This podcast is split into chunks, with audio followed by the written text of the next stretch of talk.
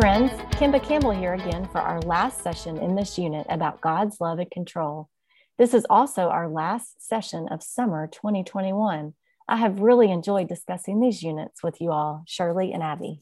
I have too, Kimba. Thanks for having me back. Me too. I always enjoy these conversations, and these last few, especially, have been really sweet. I agree, Shirley. In the last week of this unit, we will be learning the stories of how God healed Naaman and how God judged Belshazzar. Preschoolers will learn about how God healed Naaman, an army commander. Naaman had a skin disease that needed to be healed.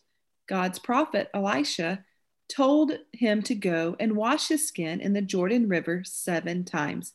When Naaman did this, God healed him guide preschoolers to understand that God wants people to obey him and do what he says. People should obey God because he is God, and that is the right thing to do. Note that choosing to obey God shows love to him and is the right choice. This is a theme that continues all throughout the Bible. In fact, 1 John 5 3 says, We show love to God by obeying him.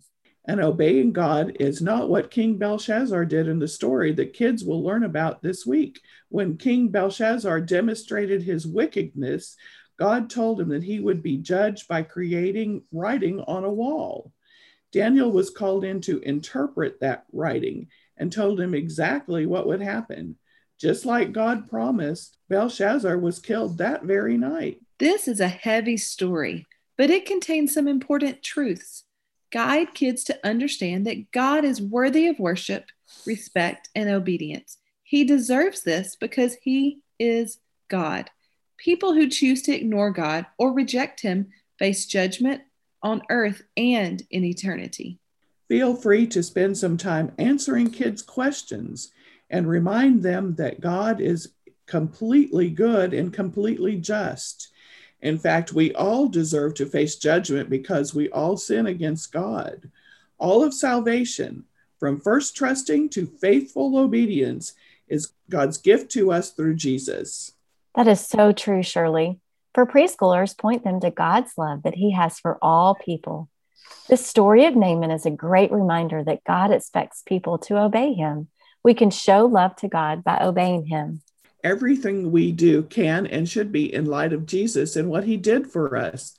The kids' verse for this week reminds us whether you eat or drink or whatever you do, do everything for the glory of God.